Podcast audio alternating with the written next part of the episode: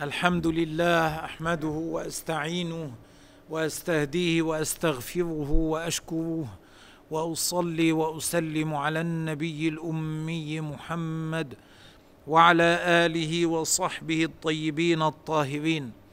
الله اسال ان يوفقني ويوفقكم لما يحبه ويرضاه.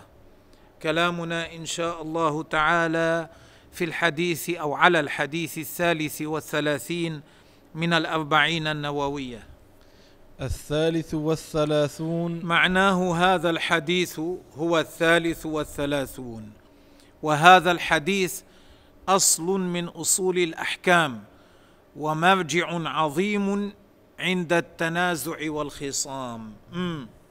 عن ابن عباس رضي الله عنهما رضي ان الله رسول عنه. الله صلى الله عليه وسلم قال لو يعطى الناس بدعواهم لو يعطى بنو آدم ذكورا أو اناثا بمجرد دعواهم بمجرد ما يدعون لو يعطون على حسب ما يدعون من غير رجوع إلى المدعى عليه والنظر يصدقهم أو لا يصدقهم. لو يعطون من غير تصديق المدعى عليه أو من غير بينة شاهد من قبل المدعي لو يعطى الناس بدعواهم لادعى رجال أم رجال لادعى رجال يعني لادعى رجال كثيرون ليس واحدا أو اثنين. لادعى لادعى رجال أموال قوم ودماءهم. بدأ بذكر الأموال ثم انتقل إلى الدماء ترقيا من المحرم إلى الأشد حرمة. أو لأن ال- آه، الاكثر لأن الخصومات في الأموال أكثر فلذلك بدأ بها. إما بدأ النبي عليه الصلاة والسلام بذكر الأموال لأنه ترقى من الإثم فيها إلى ما هو أشد الذي هو الإثم في الدم أو لأن الخصومات في الأموال أكثر فبدأ بذكرها. وهذا لو كان الأمر كذلك لو كان يعطى الإنسان بمجرد ما يدعي ما يدعيه الشيء الذي يدعيه يعطاه بمجرد دعواه من غير بينة من غير يمين هكذا. لادعى أناس أموال آخرين ودماءهم ولأفضى هذا إلى الهرج والمرج وإلى الحرج الذي ينزه دين الله عنه. مم. لكن البينة على لكن المدعي. ليس لكن من غير تشديد. رواية الحديث لكن البينة نعم. لكن البينة على المدعي. البينة معناه ما يبين ثبوت الدعوى والمراد هنا الشاهد. أحيانا في الدعاوى يكتفى بشاهد أحيانا لا بد من شاهدين أحيانا لا بد من ثلاثة أحيانا لا بد من أربعة على حسب الحال. فاذا لادعى لكن البينة على المدعي أن يطالب المدعي بمن يشهد له. المدعي هو الذي يخالف كلامه الظاهر. أما المدعى عليه هو من يوافق كلامه الظاهر. مثلا أنا في يدي لو فرضنا في يدي دابة في يدي حصان عندي. ثم جاء إنسان فقال هذا الحصان لي. ادعى عند القاضي أنه له وطالب به. هو المدعي لأن كلامه يخالف الظاهر لأن الظاهر أن أن الحصان لي. لأنه تحت يدي. كلامه هو الذي يخالف الظاهر. فهو المدعي أنا المدعى عليه. إنسان يسكن بيتا يتصرف في هذا البيت.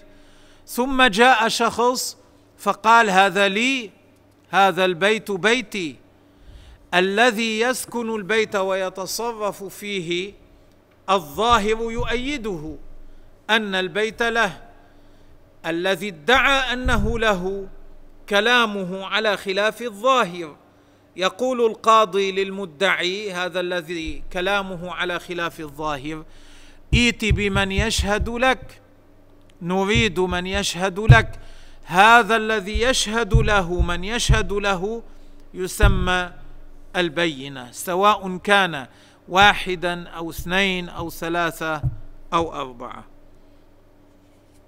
لأجل ولأجل مخالفة آه، لأجل مخالفة كلام المدعي للظاهر طلب منه الشهود لضعف حجته حتى يجبر الشاهد ضعف حجته. أما الذي كلامه يوافق الظاهر اكتفي منه باليمين.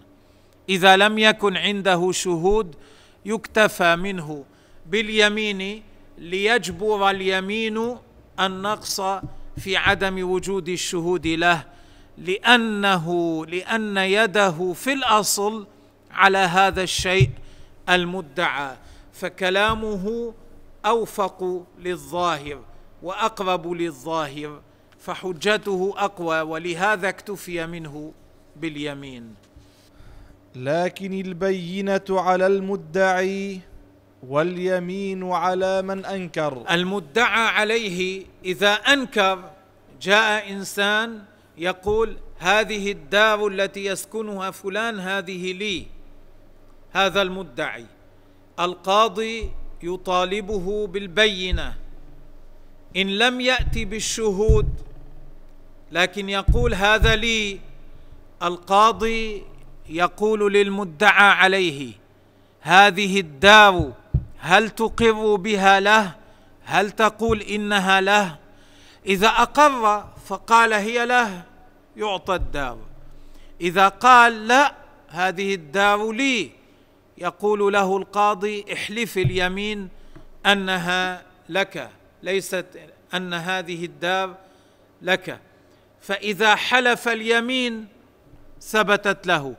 إذا لم يرضى أن يحلف قال أنا لا أريد أن أحلف. لا أحلف على هذا. عند ذلك يرد القاضي اليمين إلى المدعي. يقول للمدعي هو ما رضي أن يحلف. تحلف أنت؟ إذا حلف المدعي عند ذلك تثبت الدار للمدعي. لماذا ثبتت له هنا مع أنه ليس له شهود؟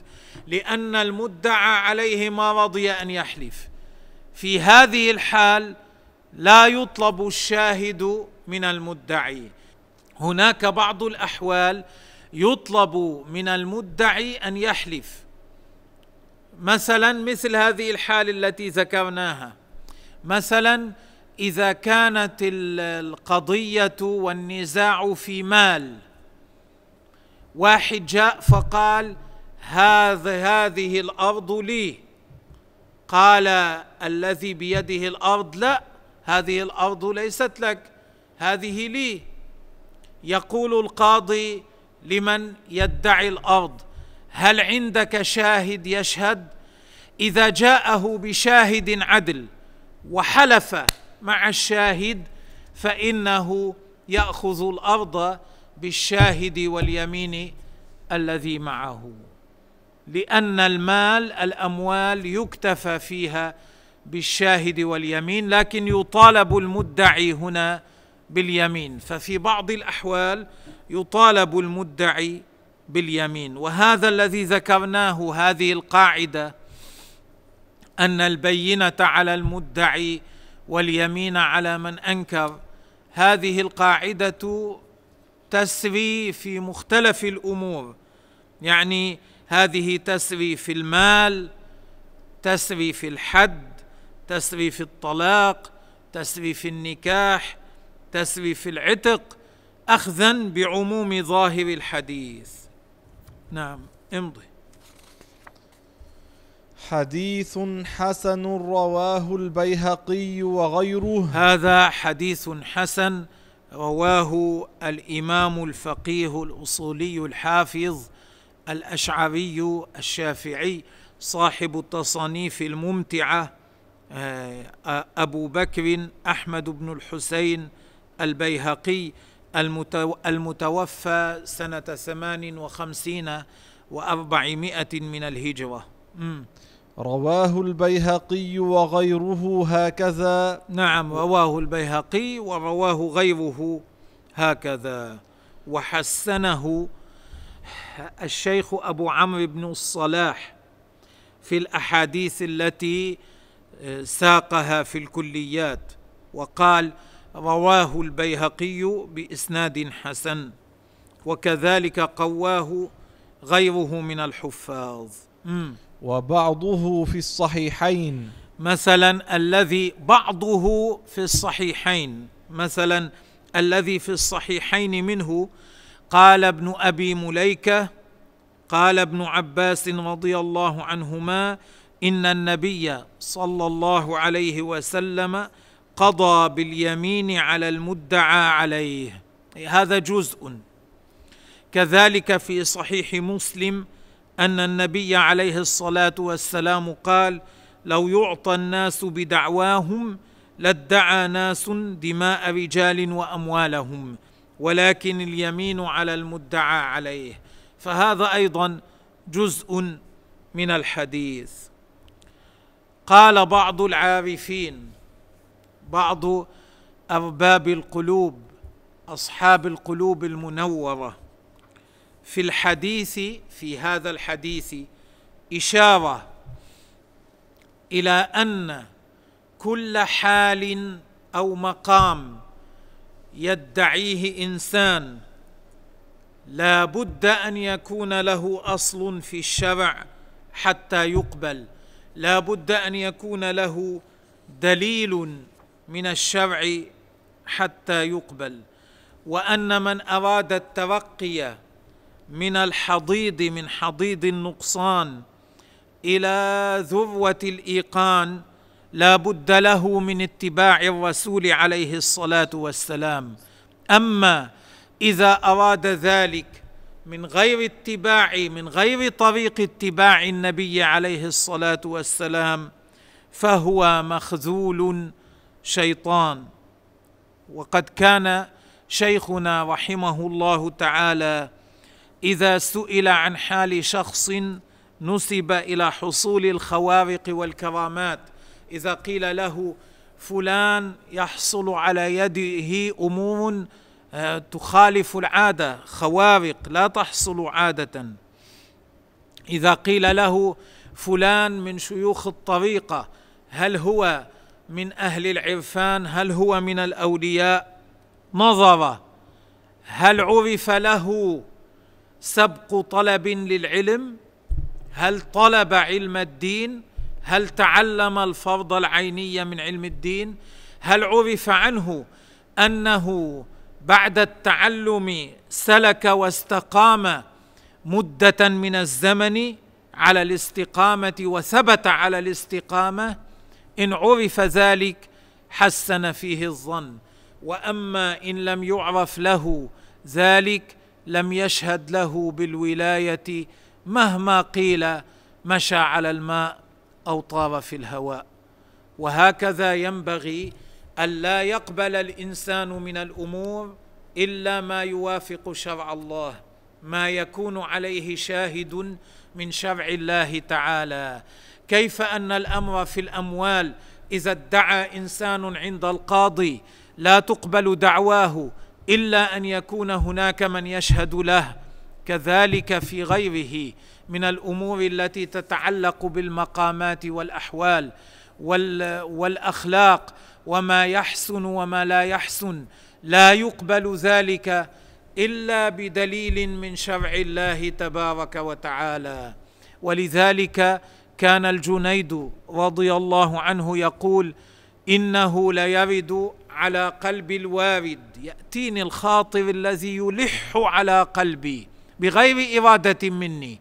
يأتيني خاطر يلح على قلبي أن هذا الأمر حسن أو أن أمر كذا غير حسن فلا أقبله إلا بشاهدي عدل كتاب الله وسنة رسول الله صلى الله عليه وسلم.